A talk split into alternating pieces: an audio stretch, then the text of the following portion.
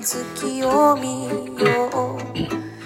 こんな綺麗な月は生まれて初めて。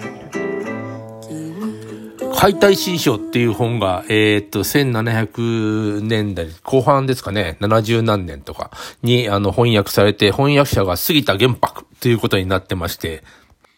え翻訳者は、えー、杉田玄白ということになってますけど、この杉田玄白さんは、あのー、全然オランダ語ができなかったんですね。で、前の良沢さんっていう人が、えー、っと、一番オランダ語ができて、えー、そもそもなんでこの、なんていうかな、あの解体新書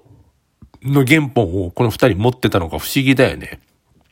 まあ、それを、まあ、興味があったんでしょうね。もうオランダ語では読めないと。でもこの、えー、もとも、なんだかな、形状かなんかで不分けと言いまして、解剖を見学したら、なんか本にあるのと、もう、全くそっくりだと。それすごい本じゃないか。じゃあ、翻訳してみようみたいなのが動機になったらしいんだけど、この杉田玄白さんっていうのは、なんか、いろんなものに興味がある人、なんか面白い人なんだよね。で、えー、語学ってさ、あのー、今、今でも同じで、得得するのに、なんていうのは、まあ、才能ある人はいいけど、あのー忍耐がじゃないですか。まあ忍耐いらないっちゃいらないんです。あの、要するにずっとやってればそのうち分かってくるみたいなところもあって、ただ、あの、1年とか2年とか、あの、まあな、受験がそうですよね、英語ね。あれを、えー、ある期間の間に、あの、得得しなきゃならないとなると、かなり、えー、根詰めてやんないと、の、短期間には難しいですよね。で、まあ、あの、翻訳ししようということになって、前の良沢さんだ、だ、なんと、105ぐらいしか単語知らない、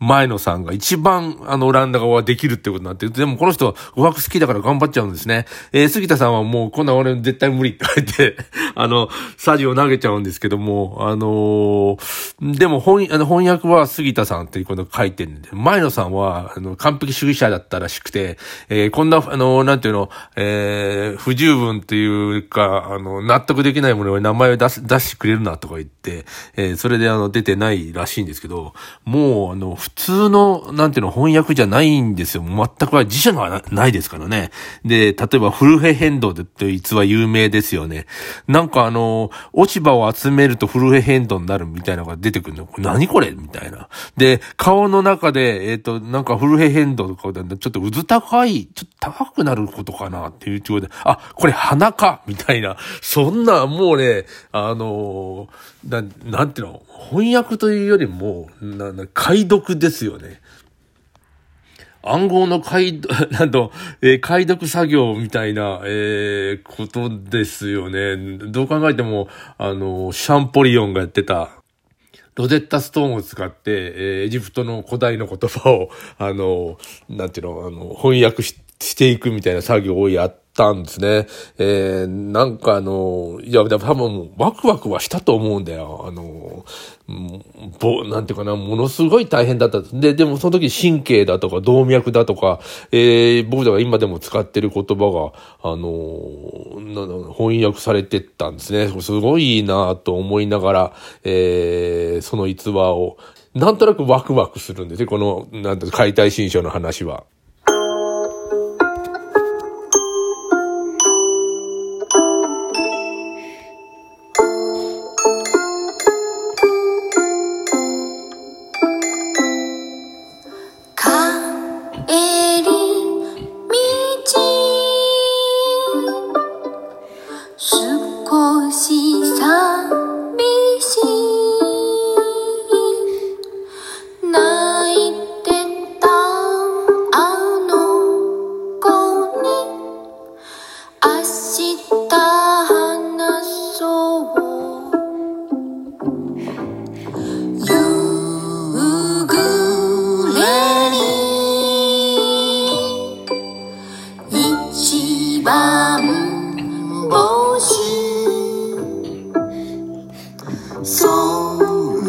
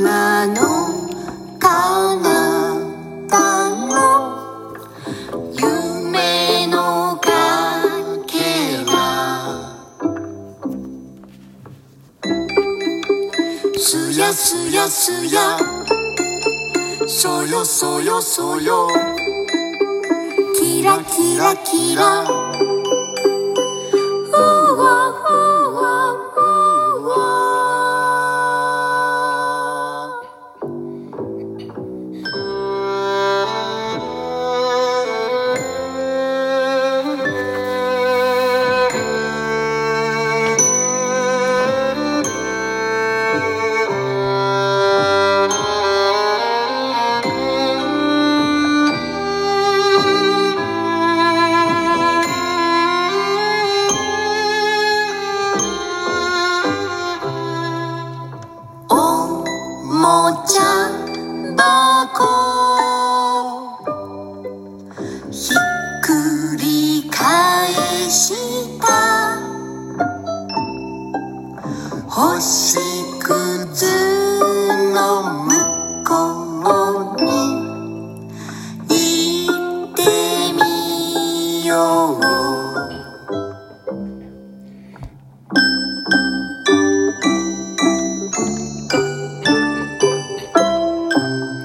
えー、なおなほの、えーと、お休みの歌でした。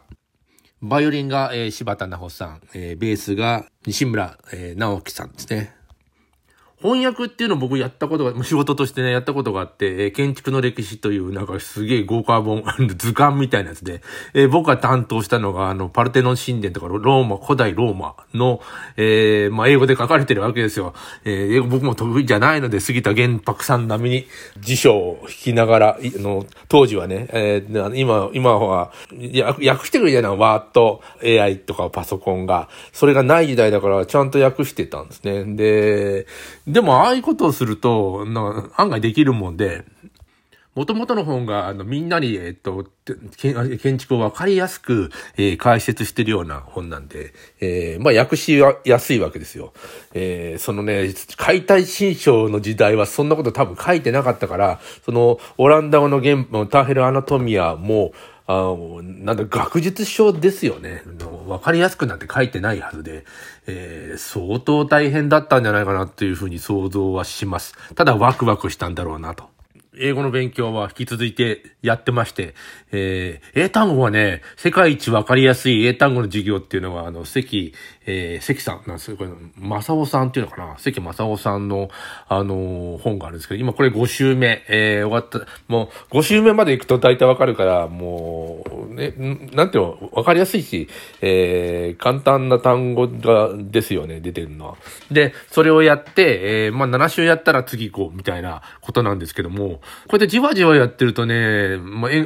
単語増やしていくと英語ってわかるもんで、それとあと、フレー